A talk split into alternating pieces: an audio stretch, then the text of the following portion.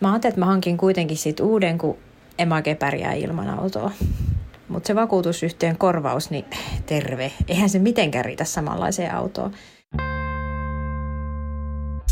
Eikö kotivakuutus korvannutkaan vesivahinkoa? Jäikö matkavakuutus ottamatta ja reissun lääkärikulut yllättivät? Huijattiinko sinua nettikirpparilla? Aina asiat eivät mene niin kuin odotamme. Tässä Fine vakuutus- ja rahoitusneuvonnan podcastissa pureudumme yleisiin, mutta niin harmittaviin vakuutus- ja pankkiasioihin, joissa päällimmäisenä tunteena on epäusko.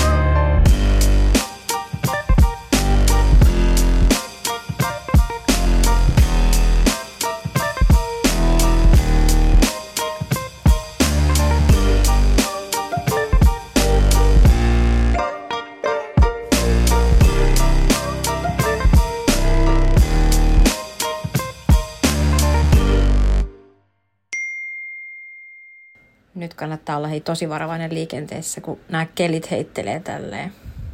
Mä nimittäin lähdin yksiltä autolla huonekalukaupoille, kun me etsitään sitä uutta sohvaa. Eipä olisi kannattanut. Päivällä oli ollut plussaa, mutta sitten myöhemmin alkoi taas pakastaa. Ja palumatkalla kävikin sitten huonosti. Eli tuossa aika lähellä meitä mä ajoin ulos tieltä. Siis tämän kaadsiin ei ollut paljon nopeutta. Muutama tuski olisin tässä. Onneksi, siis onneksi mulle ei käynyt mitään. Paitsi seuraavana päivänä oli kaikki lihakset ihan lötkönä siitä jännityksestä.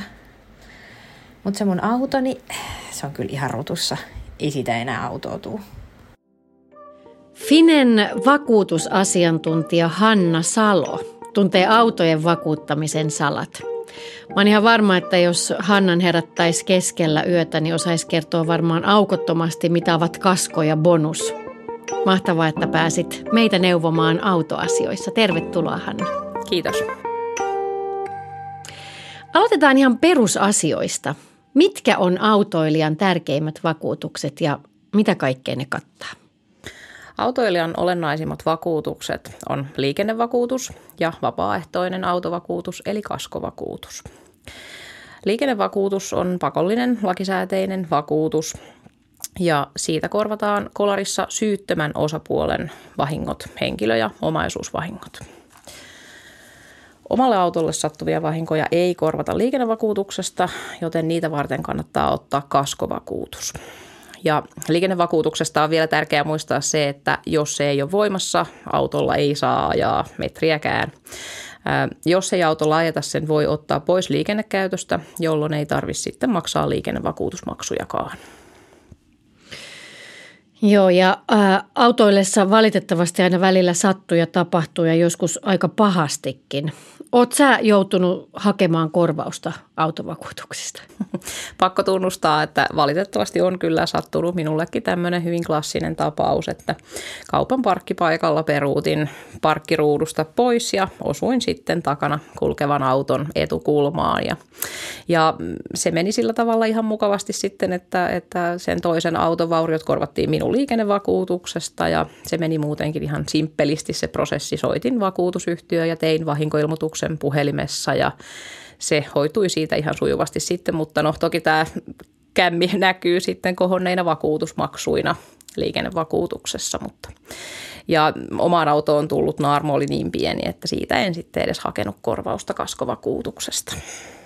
Joo, m- mulla on myös kokemus, että se on äärimmäisen helppoa. Itse olen myös parkkipaikalla betoniporsasta päin ajanut ja tasan yhtä helposti kävi puhelinsoitolla, että se on kyllä simppeliä puuhaa, mutta ää, kannattaako se kaskovakuutus siis kuitenkin ottaa? No kaikkien vakuutusten kohdalla pitää aina tietysti miettiä sitä, että miten kattavaa turvaa haluaa ja mitä siitä on sitten toisaalta valmis maksamaan. Ja no jos on jo kovin vanha, ikääntynyt auto, jolla ei ole enää kovin paljon arvoa, niin toki kannattaa miettiä sitä, että kannattaako enää ottaa laajaa kaskovakuutusta. Se laaja kaskovakuutus voi kuitenkin muutaman sata, satanen maksaa vuodessa. Uudemmissa autoissa yleensä kaskovakuutus on ihan hyvä ajatus ja varsinkin jos auton ostaa rahoituksella, niin rahoitusyhtiöt vaatii sitten yleensä sen laajan kaskovakuutuksen. Eli mitä siis tämä laaja kasko tarkoittaa?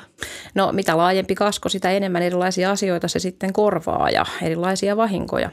Se tämmöinen suppeampi osakasko korvaa hirveen tai hirvieläimiin törmäämisestä aiheutuneet vahingot, palovahingot ja varkausvahingot. Ja sen suppean kaskon olennainen ero siihen laajaan kaskoon on se, että laajasta kaskosta korvataan sitten tämmöisiä erilaisia törmäys- ja kolarointivahinkoja. Eli jos vaikka törmäät puuhun tai ajat auton ruttuun muulla tavalla. Ja miten näitä sitten pystyy vertailemaan, niin, niin tota, useimmilla vakuutusyhtiöillä on netissä tämmöisiä erilaisia laskureita, joista voi sitten tarkastella sitä, että minkälaisia erilaisia vaihtoehtoja on tarjolla ja mitä se maksaa. Ne laskurit on kyllä hyviä ja niitä on tarjolla useammallakin. Mutta toi vakuutusten vertailu ei ole aina ihan helppoa. Entäs sitten bonus?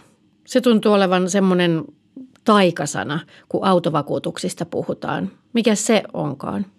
Vakuutusten kohdalla bonus ei ole ihan sama asia kuin ruokakaupan bonus esimerkiksi. Autoilijoille bonus tarkoittaa sitä, että saa alennusta vahingottomista vuosista. Eli jos ei satu vahinkoja, bonusprosentti nousee ja vakuutusmaksu alenee.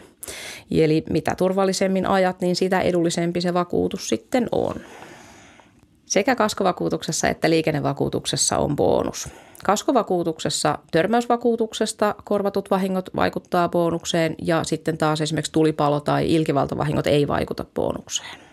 Vaikuttaako se bonukseen, että joku törmää mun autoon? Vaikuttaako se mun bonukseen? Ei, jos se korvataan esimerkiksi sen toisen osapuolen liikennevakuutuksesta, mutta jos se taas korvataan sun oman auton kaskovakuutuksesta, jos ei vaikka tiedetä, että kuka se on se törmääjä, niin silloin se oma kasko on se ainoa vaihtoehto ja silloin se vaikuttaa sun oman kaskovakuutuksen bonukseen. Alkusokin jälkeen mä aloin sitten selvitellä näitä vakuutusjuttuja ja vakuutusyhtiö lunastaa mun auton, niin kuin mä arvasinkin. Mä ajattelin, että mä hankin kuitenkin siitä uuden, kun en mä oikein pärjää ilman autoa. Mutta se vakuutusyhtiön korvaus, niin terve, eihän se mitenkään riitä samanlaiseen autoon. Ne maksaa mulle paljon vähemmän kuin mitä mä siitä maksoin. Voit sä kuvitella? Niin, jos liikenteessä sitten sattuu jotain niin kuin tälle meidän esimerkkikuskille, niin miten pitää menetellä? Ensimmäinen asia on tietysti se, että tarvitaanko paikalle poliisia tai ambulanssia.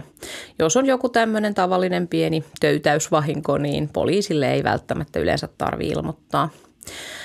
Tässä tapauksessa tämä henkilö oli aiheuttanut tämän vahingon itse eikä muita osapuolia ollut mukana, niin se oli aika selkeä tilanne. Siinä sitten vaan tekee vahinkoilmoituksen vakuutusyhtiö, joka sitten käynnistää tämän asian käsittelyn ja vakuutusyhtiö sitten antaa ohjeet, että miten asiassa edetään ja mitä pitää tehdä. Yleensä autoa käydään näyttämässä korjaamolla. Korjaamo tekee siitä sitten kustannus, korjauskustannusarvion, jonka perusteella arvioidaan, että voidaanko auto vielä korjata, kannattaako se vai onko sitten vastassa lunastustilanne. Tässä meidän esimerkkitapauksessa niin tämä autoilija ei ollut yhtään tyytyväinen vakuutusyhtiön maksamaan korvaukseen. Tapahtuuko tämmöistä usein? Kyllä autovakuutuksessa ehdottomasti se yleisin hämmennystä aiheuttava asia on juuri tämä auton käypä arvo näissä lunastustilanteissa ja se, että miten se käypä arvo sitten määritellään. Ja hyvin usein asiakas kokee juuri näin, että korvaussumma on liian pieni ja sitten hän voi soittaa vaikka meille Fineen ja kysyä, että miten tämä menee. Just näin. Ja miten tämä käypä arvo sitten määritellään? No se määritellään sen perusteella, että mikä sen auton arvo olisi ollut juuri ennen tätä vahinkoa, minkälaisen hinnan siitä olisi käteiskaupassa saanut. Ja käypäarvo ei määriydy minkään taulukon mukaan, vaan se selvitetään aina ihan tapauskohtaisesti kullekin autolle erikseen. Vakuutusyhtiö tekee tätä arviointia siitä auton käyvästä arvosta ja toki asiakas ja vakuutusyhtiö voivat sitten keskustella ja neuvotella siitä käyvästä arvosta. Joskus nämä keskustelut on pitkiä ja kiivaitakin sitten. Ja se käyvän arvon määrä perustuu siihen, että mitä mahdollisimman vastaavanlaisista autoista pyydetään, minkälaisia hintapyyntejä on, kun otetaan huomioon auton merkki, malli, ikä, ajetut kilometrit, tämän tyyppiset asiat. Ja monesti näitä katsotaan juuri vaikka nettiautosta näitä mahdollisimman vastaavien autojen verrokki-ilmoituksia. Joo, entäs sitten ihan uusien autojen kohdalla? No jos on kyseessä aika uudehko auto, voi olla mukana tässä kaskovakuutuksessa jonkinlainen lunastusturva. Ja silloin se tarkoittaa sitä, että autosta voi saada tätä käypää arvoakin paremman korvauksen tai sitten tosiaan ihan uudehkoissa autoissa jopa uuden auton hintaa vastaavan korvauksen. Jos ei siitä korvaussummasta eli siitä auton lunastusarvosta löydy yhteisymmärrystä, niin vakuutusyhtiö sitten käytännössä maksaa tämän niin sanotun riidattoman osuuden eli sen summan, joka on vakuutusyhtiön mielestä se oikea korvauksen määrä. Ja mitä autoilija voi tehdä? Voiko tästä korvaussummasta neuvotella? Asiakas voi aina hakea muutosta siihen vakuutusyhtiön päätökseen ja se onkin se vaihe tosiaan, missä usein asiakkaat ovat sitten Fineen yhteydessä ja kysyvät, että miten tässä voi edetä tämän asian kanssa. Asiakkaalla on hyvä olla hyvät perustelut sille, minkä takia käyvän arvon pitäisi olla suurempi. Yleensä se ei riitä pelkästään, että on vaatimuksena saada lisää korvausta. Usein tosiaan kuitenkaan sitten nämä käyvät arvot ei käytännössä muutu, vaan se on vakuutusyhtiössä ihan oikein määritelty se käypä arvo.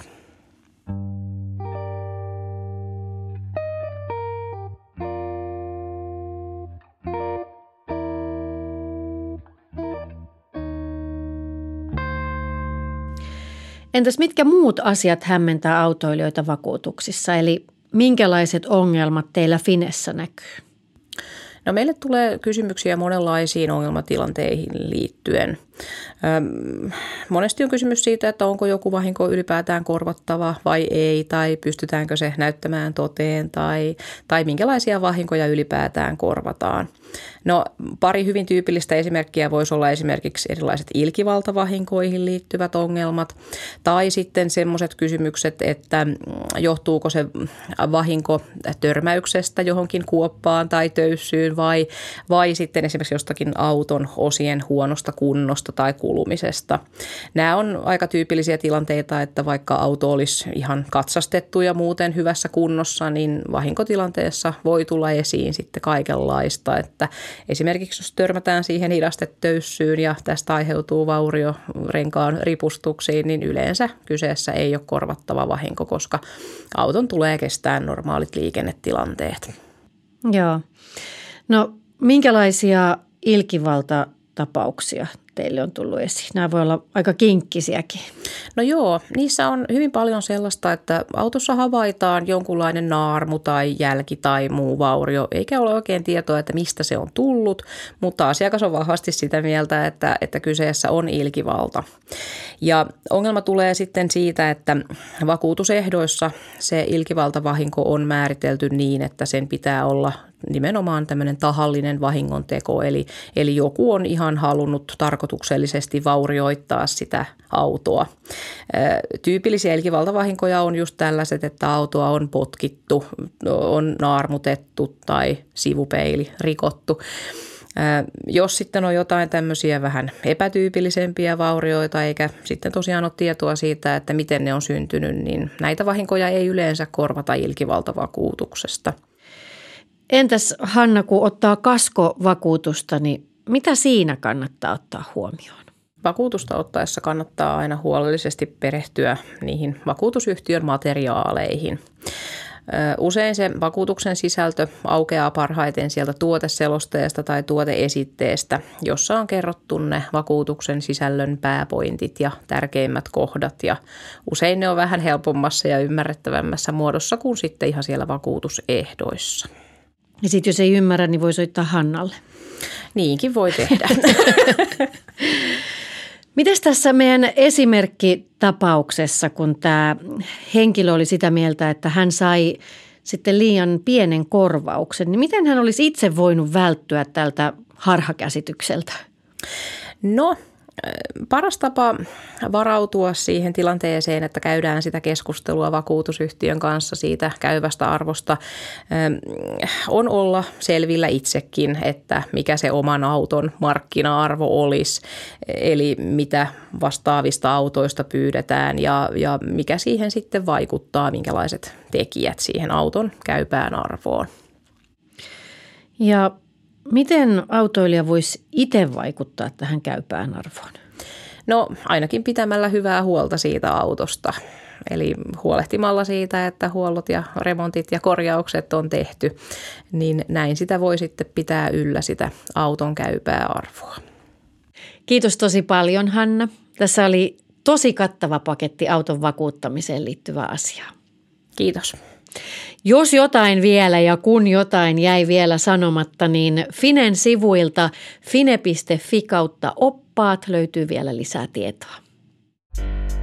Seuraavassa Ihan Fine-podcastissa paneudutaan taas uuteen arkielämän pulmatilanteeseen. Ja Finen voi ottaa seurantaan Twitterissä ja LinkedInissä. Ihan Fine on Fine-vakuutus- ja rahoitusneuvonnan podcast. Fine on finanssialalla toimiva organisaatio, joka neuvoo kuluttajia vakuutus-, pankki- ja sijoitusasioiden ongelmatilanteissa. Palvelut ovat maksuttomia. Podcastissa pureudutaan erilaisiin ongelmiin. Kerrotaan riskeistä ja annetaan vinkkejä oman osaamisen ja finanssitaitojen kehittämiseen.